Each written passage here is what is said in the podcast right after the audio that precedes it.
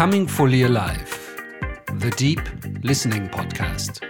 Mir ging es vor allem darum, besser zu verstehen, wie Meditationspraxis oder auch eine Yoga-Praxis auf uns wirken kann. Und äh, vor allem ging es mir damals darum zu verstehen, was das mit unserem Gefühl unserer selbst macht. Ich hatte auch so das Bedürfnis, die Forschung, die Wissenschaft und die Erfahrung, die ich gemacht hatte, selbst mit der Yoga- und Meditationspraxis zusammenzubringen.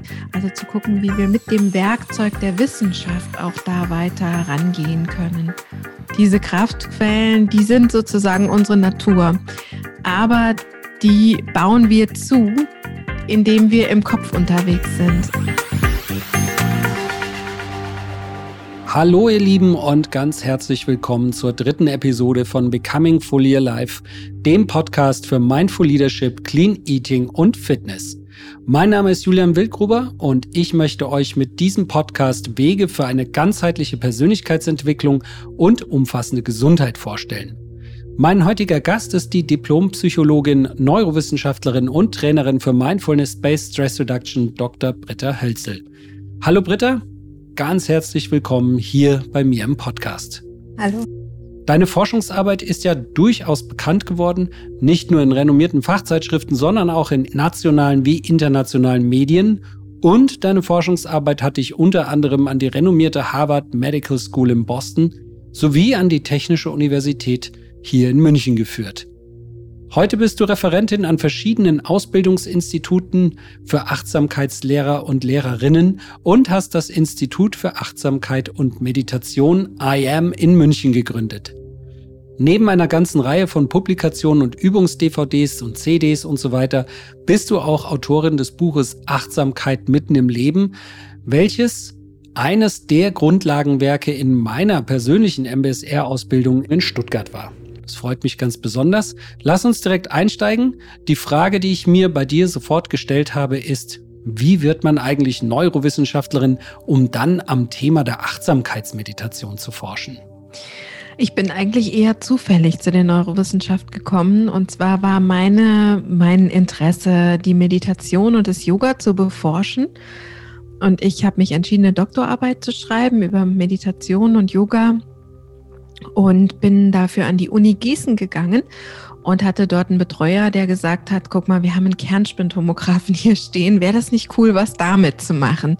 Und dann habe ich gesagt, okay, ja, das finde ich auch spannend. So, und da bin ich in die Neurowissenschaft gekommen. Das war gar nicht mein primäres Anliegen. Mir ging es vor allem darum, besser zu verstehen, wie Meditationspraxis oder auch eine Yoga-Praxis auf uns wirken kann. Und äh, vor allem ging es mir damals darum zu verstehen, was das mit unserem Gefühl unserer selbst macht, zu meditieren. Also wie auch ein Empfinden von selbst in Frage gestellt werden kann durch eine Meditationspraxis. Also diese, diese starke identifiziert sein mit ich, ähm, das so zu hinterfragen. Ja, liebe Zuhörer, ihr merkt es vielleicht, das wird ein richtig interessantes Gespräch werden hier. Es ging dir also, Britta, darum, das Selbstgefühl und die Selbstwahrnehmung im Kontext von Meditation beziehungsweise einer Praxis von Achtsamkeit zu vertiefen und zu beforschen. Super spannend. Jetzt stellt sich für mich natürlich die Frage, wie bist du persönlich zur Achtsamkeit gekommen, beziehungsweise warum hast du dich so intensiv in deinem Leben angefangen mit diesem Thema zu beschäftigen? Ich bin ähm, nach dem Abi durch Indien gereist für ein halbes Jahr und bin da zu einem Yoga-Ashram gekommen und war einfach neugierig, das kennenzulernen. Ich hatte so ein bisschen Erfahrung mit Meditation, aber jetzt nicht ausführlicher und habe gedacht, das wäre spannend, das da mal tiefer einzusteigen. Und ich war dann wirklich total äh, von den Socken gehauen, wie äh, starke, was für starke Effekte das so hatte auf mich, auf mein Wohlbefinden. Und die haben in diesem Yoga-Ashram, wo ich war, auch so Philosophieunterricht gegeben und über die Yoga-Philosophie gesprochen, über das Verständnis von, von Gott in der Yoga-Philosophie, ähm, von unserer Verbundenheit oder uns, unserem Teilsein auch des Göttlichen. Und das fand ich total spannend.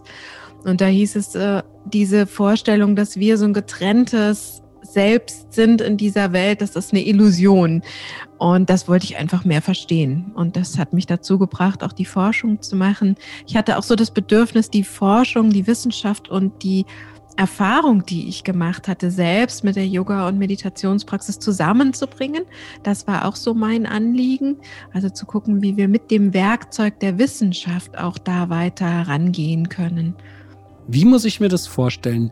Du schlägst hier die Brücke zwischen westlichen und östlichen Wissenschaftstraditionen, wenn man so will, was ja in ähnlicher Art und Weise auch bei den Dialogen am Mind and Life Institut sehr erfolgreich gemacht wurde und auch gemacht wird. Was ist das Faszinierende für dich daran? Ja, ich denke, unser, unser Denken ist sehr geprägt durch diesen naturwissenschaftlich logisch-rationalen Ansatz und mein Denken ist auch sehr dadurch geprägt. Und dann hatte ich auf der anderen Seite diese Erfahrungen, diese eigenen Erfahrungen in der Meditationspraxis und Bewusstseinsverändernde Erfahrungen auch.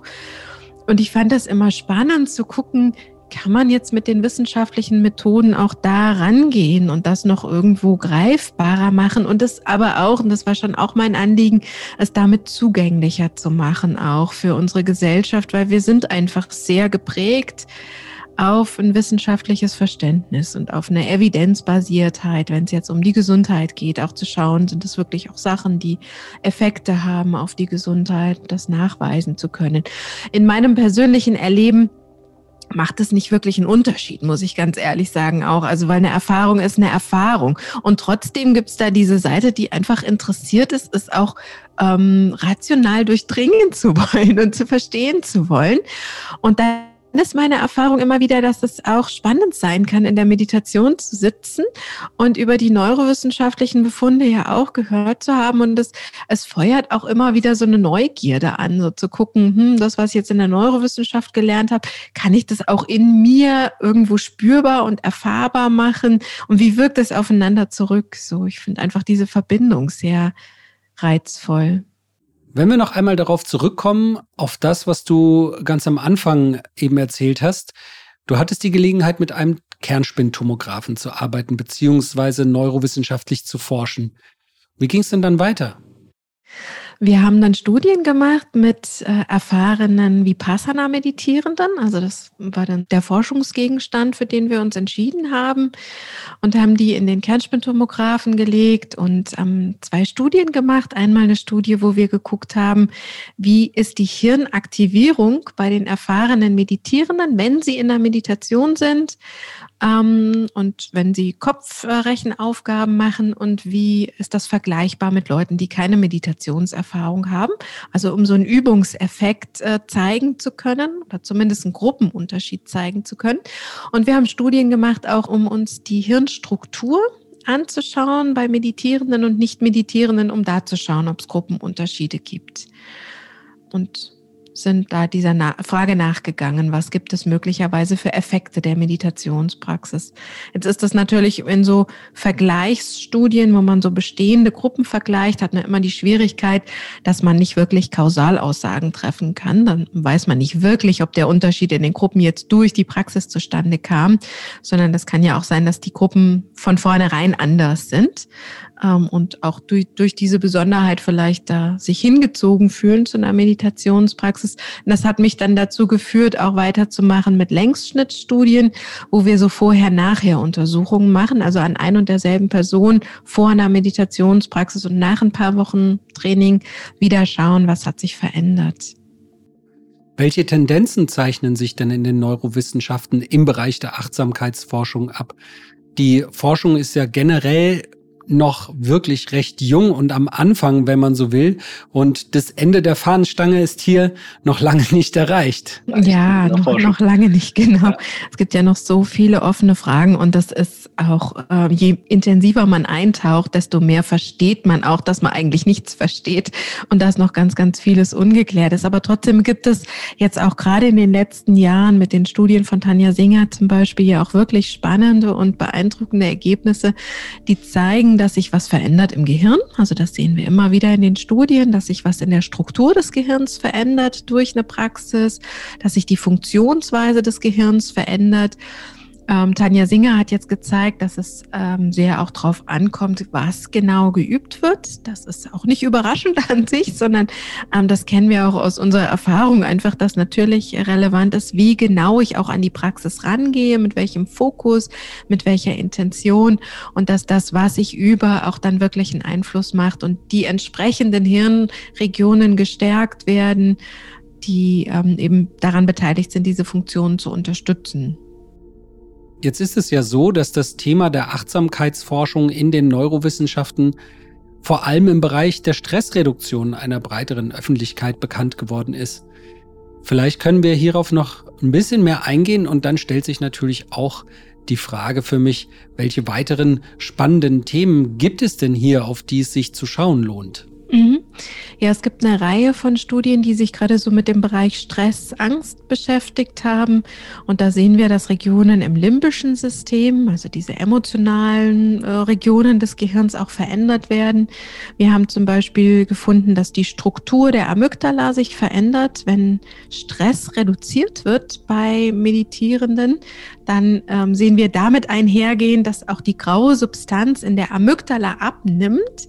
Die Amygdala ist eine Region, die feuert, wenn wir in einer bedrohlichen Situation sind. Also es ist so eine Angstregion oder die uns auch hilft, äh, Reize einzuschätzen, um abzuschätzen, ob sie bedrohlich sind oder nicht. Also wir wissen, mit viel Stress wird die Amygdala stark aktiviert. Wenn der Stress sinkt, wird sie das nicht mehr so sehr und äh, sie nimmt auch in ihrer Struktur dann tendenziell etwas ab. Das ist zum Beispiel so ein Befund. Wir sehen aber auch zum Beispiel, dass der präfrontale Kortex und die Amygdala anders miteinander zusammenarbeiten nach einer Achtsamkeitspraxis. Das sind so Regionen, wo wir wissen, der präfrontale Kortex hat so eine regulative Funktion auf die Amygdala, also in der Emotionsregulation ist es wichtig, dass die gut miteinander kommunizieren, der präfrontale Kortex und die Amygdala, damit ähm, diese Angst- oder Stressreaktion reguliert werden kann. Und da zeigen sich Veränderungen, die also auch in eine positive Richtung ähm, zu gehen scheinen super spannend. Vielleicht ist das auch ein ganz passender Moment jetzt hier, um einmal für unsere Zuhörer etwas genauer auf den Bereich der Mindfulness-Based Stress Reduction, also die achtsamkeitsbasierte Stressreduktion zu schauen. Kurz zum Hintergrund für die, die noch nie etwas von MBSR gehört haben. Das sogenannte MBSR-Programm wurde, wenn ich mich recht entsinne jetzt, bereits zu Beginn der 80er Jahre von John Kabat-Zinn und seinen Kollegen an der Stress Reduction Clinic der Universität von Massachusetts in Worcester entwickelt, als Methode zur Stressbewältigung durch die Praxis der Achtsamkeit. Zu Beginn war dieses Training mehr für den Umgang mit Stress bei Patienten mit chronischen Schmerzen gedacht. Daraus ist später dann erst das bekannte achtwöchige Stressbewältigungstraining entstanden, das auf einer ganzen Reihe von verschiedenen Achtsamkeitsübungen basiert und auch die Möglichkeit natürlich zum Austausch zwischen den Teilnehmern bieten soll, um über Erfahrungen zu sprechen, Fragen stellen zu können und so weiter. Heute kann man sagen, ist MBSR das weltweit bekannteste Stressreduktionsprogramm und wird an vielen Kliniken und Gesundheitszentren erfolgreich eingesetzt. Ein zentrales Ziel, neben natürlich anderen, ist die eigenen Gewohnheiten und Verhaltensmuster, speziell jetzt im Umgang mit Stress, kennenzulernen und eine Akzeptanz für herausfordernde Lebenssituationen zu entwickeln, beziehungsweise auch in einen achtsameren Umgang mit dem eigenen Stress zu finden. Britta, du hast ja vor einigen Jahren das Institut IAM, das Institut für Achtsamkeit und Meditation in München gegründet, wie wir eingangs erfahren haben, bietest selbst auch Achtsamkeitskurse und Trainings an. Was würdest du denn sagen, sind förderliche Effekte für Menschen, die sich auf eine Praxis der Achtsamkeit einlassen? Ähm, vielleicht einmal aus der Sicht der Forschung, aber auch dann aus der persönlichen Sicht der konkreten Arbeit mit den Menschen, die du begleitest. In den Forschungsstudien sehen wir vor allem, dass das so der best untersuchte und best belegte Bereich. Wir sehen vor allem, dass Stress reduziert werden kann und die psychische Gesundheit sich verbessert. Und äh, bei einer Reihe von psychischen Erkrankungen sehen wir gute Effekte. Das sind zum Beispiel Depressionen. Da gibt es wirklich eine ganze Reihe von Studien, Da sehen wir gerade bei so chronischen, wiederkehrenden äh, depressiven Episoden, dass Achtsamkeit sehr hilfreich sein kann im Umgang mit diesen Herausforderungen. Wir sehen auch gute Effekte im Umgang mit Schmerzen zum Beispiel, bei Abhängigkeitserkrankungen, also so Suchterkrankungen, ähm, auch bei Ängsten. Das sind so wirklich inzwischen kann man sagen, gut gestützte Befunde. Da sehen wir, dass Achtsamkeitsinterventionen wirklich auch vergleichbare Effekte haben mit anderen etablierten Therapieverfahren. Ja, das ist so der wissenschaftliche Stand. Wir haben auch positive Effekte auf die körperliche Gesundheit. Immunfunktion zum Beispiel gibt es auch einen guten Review-Artikel, der so ein paar Studien zusammenfasst und sagt, da zeigen sich Effekte also Herz-Kreislauf-Erkrankungen zum Beispiel auch. Das sind so die Bereiche, die wissenschaftlich gut belegt sind. Und was ich von meiner eigenen Erfahrung oder auch meiner Erfahrung im Unterrichten berichten kann oder erlebe, da ist, dass die Effekte so viel weiterreichen und so viel transformativer sind, als wir das in diesen Studien erfassen könnten sondern dass die Leute wirklich oft aus den Kursen rausgehen und sagen, wow, ich, es ist wie, als wäre mir eine neue Dimension eröffnet worden in meinem Leben, dass da plötzlich füllt sich was, da wird plötzlich was lebendig, wo wir vorher wie durch Scheuklappen äh, durch die Welt gegangen sind, dass sich Räume auftun, wo wir das Leben erleben können, anstatt so durch die Brille dessen zu schauen, was wir, wie wir es eigentlich gerne gehabt hätten oder so. Also das ist ja was, wie wir oft im Alltag unterwegs sind, dass wir so das Gefühl haben, so muss das jetzt sein und was davon abweicht, das passt irgendwie nicht rein.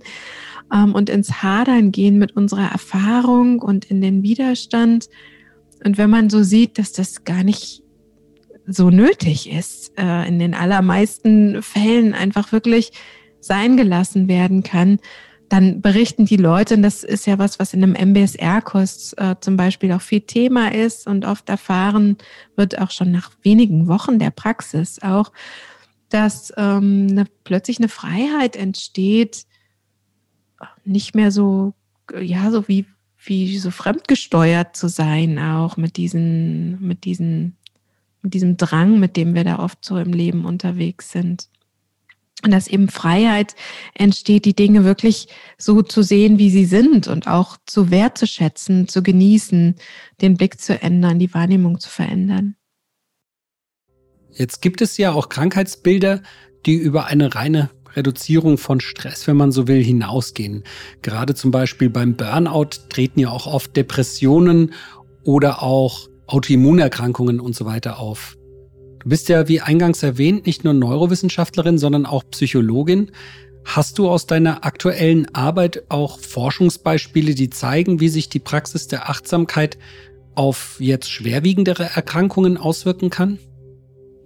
Also wir haben gerade eine Studie abgeschlossen, die ich auch sehr spannend fand, mit einem Kollegen Thorsten Bahnhofer zusammen. Der ist in England Professor für Psychologie und äh, beschäftigt sich mit Depressionen und Achtsamkeit bei ja auch chronischen oder wiederkehrenden depressiven Episoden.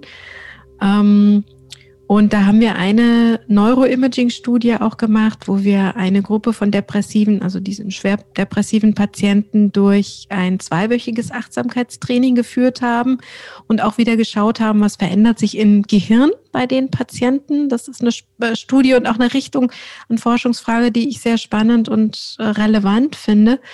Und wir haben ihnen emotionale Gesichtsausdrücke gezeigt, also Fotos von emotionalen Gesichtern, wenn sie im äh, Kernspintomographen gelegen haben und haben geguckt, wie reagiert das Gehirn auf diese Bilder. Das, das ist so ein typisches Paradigma, um Emotionsverarbeitung auszulösen, zu triggern.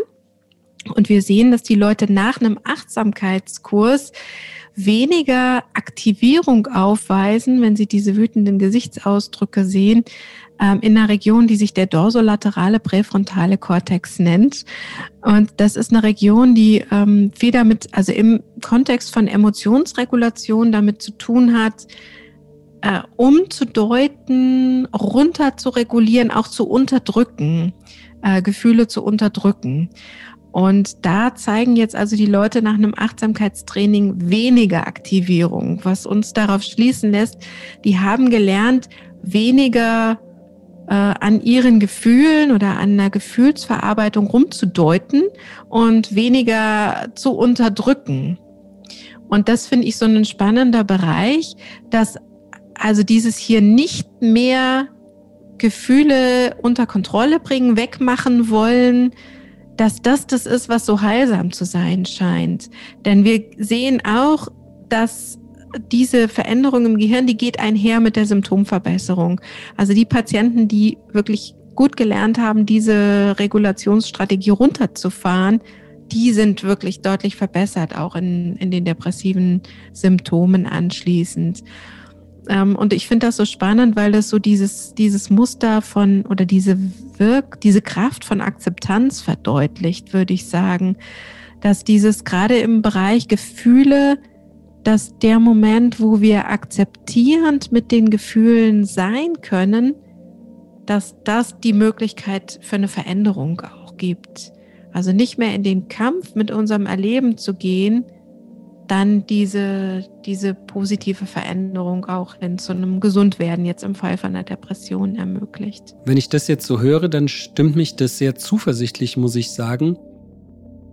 Denn äh, Depressionen, wie man ja weiß, sind seit vielen Jahren weltweit dramatisch auf dem Vormarsch.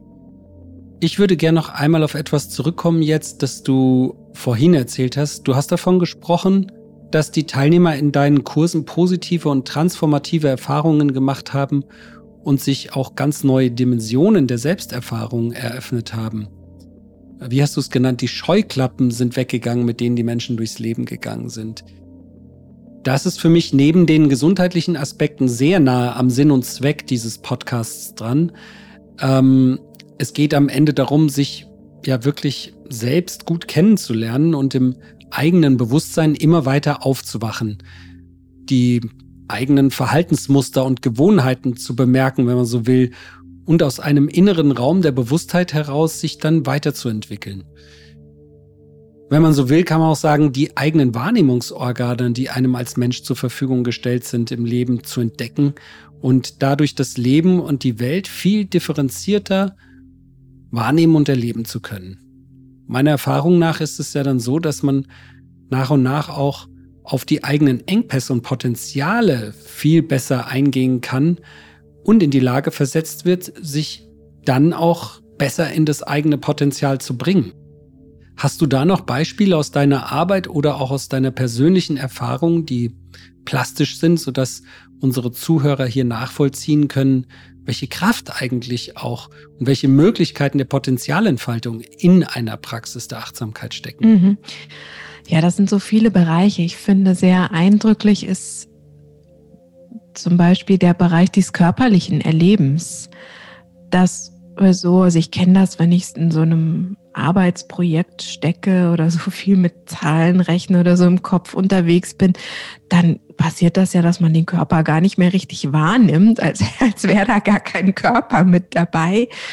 Und durch die Meditationspraxis oder auch durch ein, durch ein einfachen achtsames Sein im Leben da merkt man, da geht, da geht einfach was auf. Das ist wie Energieräume, die auch entstehen und die spürbar sind im Körper, wo man auf einmal merkt, das ist, das prickelt überall und das, also das sind einfach auch so viele energetische Erfahrungen von, einem, von einer Lebendigkeit, die da sind und die einem auch so viel ja auch so viel noch eine andere Zugangsebene zum Erleben geben. Also auf einmal ist da ein Körpererleben da im, in all dem, was ich erfahre, was so schnell ausgeschaltet wird, wenn wir so in diesem kognitiven Alltag unterwegs sind.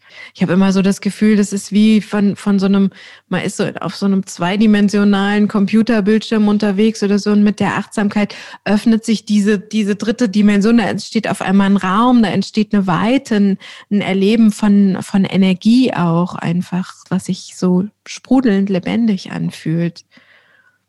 Und das natürlich auch im Sein mit anderen also ich sehe das im Moment auch wieder, weil es auch gerade wieder schwierige Phasen im, im Alltag sind, jetzt mit Lockdown und diese ganzen Herausforderungen, äh, wo ich schon auch so in, in so einem Stressmodus immer mal wieder ziemlich hänge und also ganz krass diese, diese Unterschiedlichkeit wieder auch erfahren kann, wie, was das für ein anderes durch die Welt gehen ist, wenn ich so merke, ich bin so im Stress oder so getrieben, dann schaue ich meinem Gegenüber gar nicht richtig in die Augen. Dann ist da keine wirkliche tiefe Begegnung oder kein Raum, der zwischen einem entsteht. Während wenn ich der Achtsamkeit den Raum in meinem Leben gebe, dann, dann ist es gefüllt, dann hat es eine Fülle und eine Vielschichtigkeit und Differenziertheit, die einfach total spannend ist und ähm, ja, das Ganze mit Leben füllt. Also ein Empfinden, dieses Wort wird so schnell so kitschig, aber ein Empfinden auch von Liebe, das da ist, wenn ich mich dafür entscheide.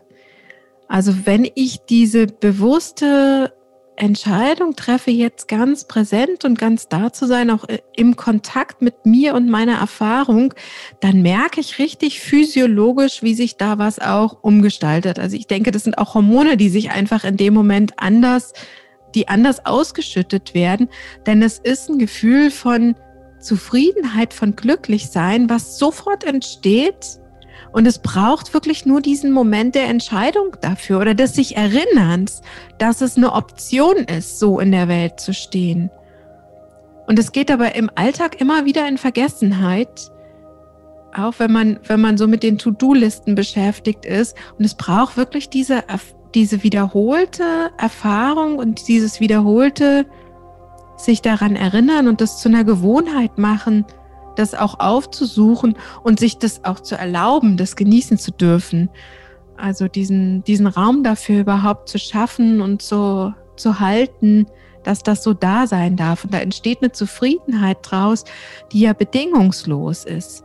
Da brauche ich jetzt nicht ähm, die, was weiß ich, was äh, tollen Erfolg gehabt zu haben oder so, um zufrieden und glücklich zu sein, sondern es ist ein Glücklichsein, in das ich immer wieder so reinfallen ähm, kann in mir oder reintappen kann, irgendwie, weil, weil es einfach da ist, weil es zugänglich ist, in dem Moment, wo ich das, wo ich wo ich sage, das darf sein, wo ich mich dran erinnere, auch auf diese Haltung, in dieser Haltung da sein zu können. Vielen Dank, Britta, für diese schönen Gedanken und die Teilhabe an deinen tiefen Erfahrungen, die du machen durftest. Ich denke auch, das ist etwas, das man wirklich nur selber erfahren kann. Und deshalb ist das jetzt vielleicht auch ein guter Moment, um einmal eine Einladung an alle unsere Zuhörer auszusprechen, sich der Praxis der Achtsamkeit unvoreingenommen und offen einmal zu widmen. Schreibt mir auch gerne eure Kommentare oder eine E-Mail zu euren persönlichen Erfahrungen. Das ist wirklich etwas, was mich immer interessiert, welche Zugänge und Erlebnisse euch die Praxis der Achtsamkeit schenkt oder geschenkt hat. Das führt mich auch direkt zu der anschließenden Frage an dich, Britta. Wie kann man denn einen niederschwelligen Einstieg in eine Praxis der Achtsamkeit finden?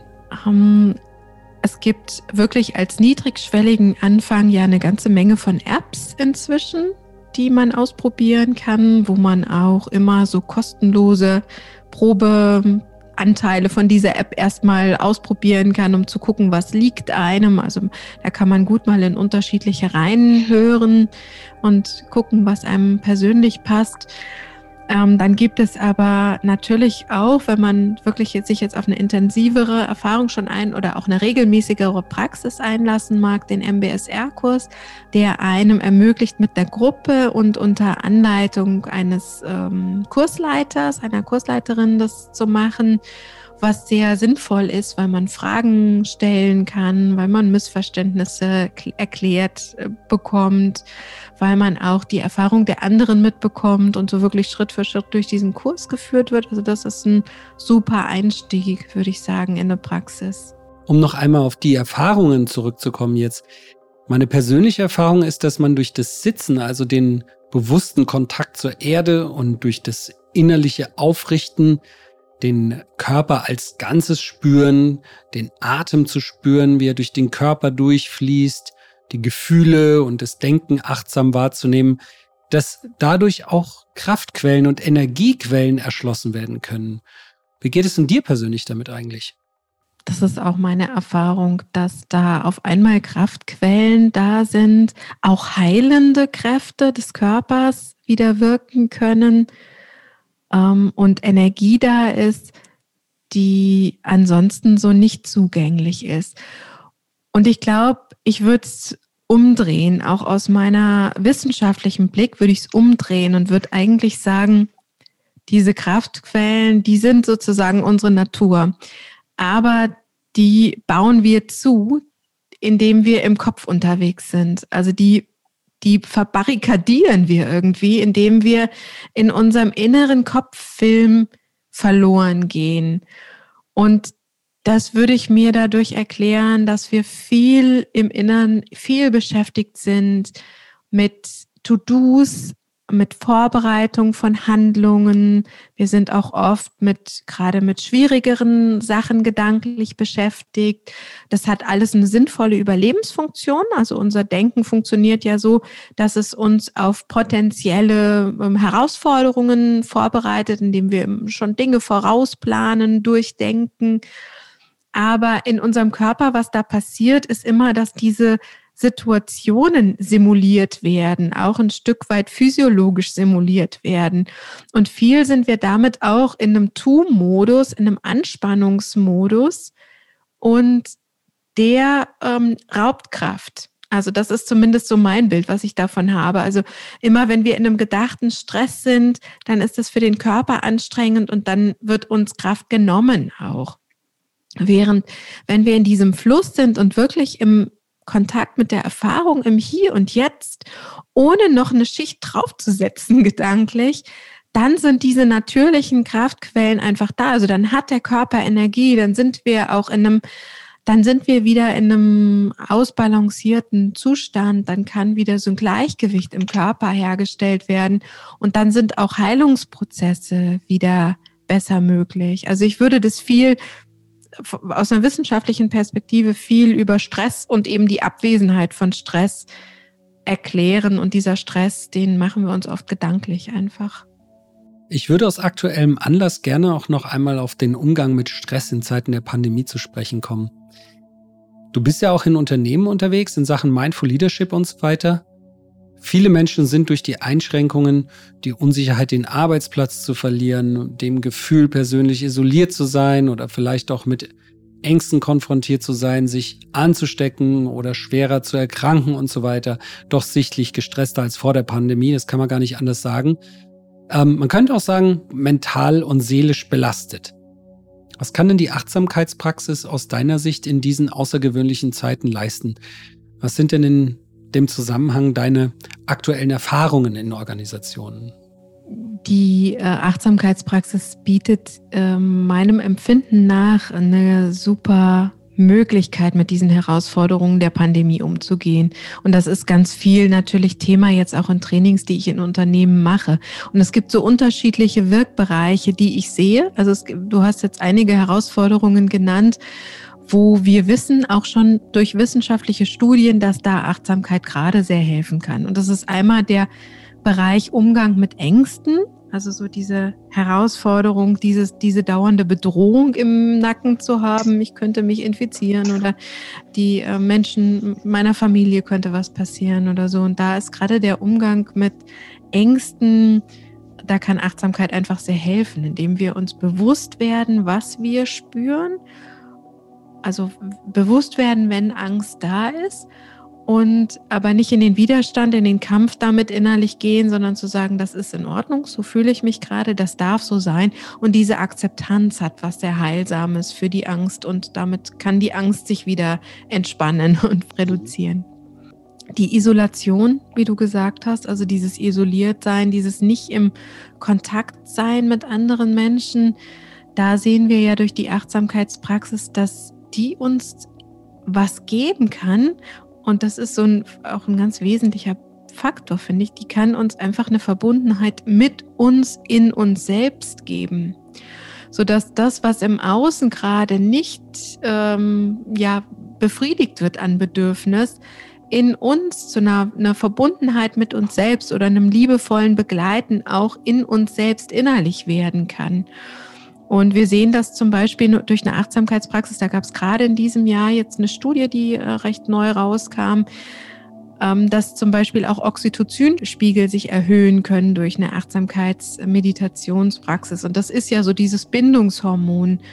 Ähm, also eine Verbundenheit, ähm, die wir sonst im Kontakt mit anderen erleben, die kann eben auch durch diese Praxis zustande kommen. Auch physiologisch sehen wir das, die wir in uns mit, in diesem liebevollen Sein mit uns und unserer Erfahrung haben können. Ähm, was haben wir noch für Bereiche? Ach so, eine Eintönigkeit finde ich. Da ist auch die Achtsamkeitspraxis unheimlich wertvoll und hilfreich. Ähm, weil ja doch dieses äh, jeden Tag am, vor, vor, dem Rechner sitzen und, und der Einschränkung des kulturellen Angebots oder Sportangebot für viele Leute eine große Herausforderung ist. Also man kann einfach nicht mehr so die, die unterschiedlichen Sachen unternehmen, die man sonst hat. Und es berichten viele, dass sie es sehr eintönig finden. Und Achtsamkeit lehrt uns, ja den Anfängerblick oder den Anfängergeist und mit frischem Blick die Dinge zu sehen. Das ist wirklich auch eine dieser Erfahrungen, die ich gemacht habe. Mir ist nicht mehr langweilig, seitdem ich Achtsamkeit ähm, kennengelernt habe. Denn es gibt so viel Spannendes zu entdecken in jeder kleinsten, in jedem kleinsten Moment. Also dieses Hinschauen und immer wieder was Neues finden, ähm, das wirkt der Eintönigkeit einfach total entgegen. So. Äh, genau, angesprochen hast du schon äh, Verbesserung des Immunsystems das ist ja auch wirklich was, was wir tatsächlich faktisch, was faktisch eine gute Sache ist im Moment zu haben, sowieso immer, aber im Moment vielleicht besonders. Ähm, und was ich auch sehr wertvoll finde, ist, dass wir sehen, Achtsamkeit verbessert ja auch die Selbstregulationsfähigkeit. Das ist so ein wesentlicher Effekt auch der Achtsamkeitspraxis, dass es die Selbstregulationsfähigkeit vermutlich verbessert.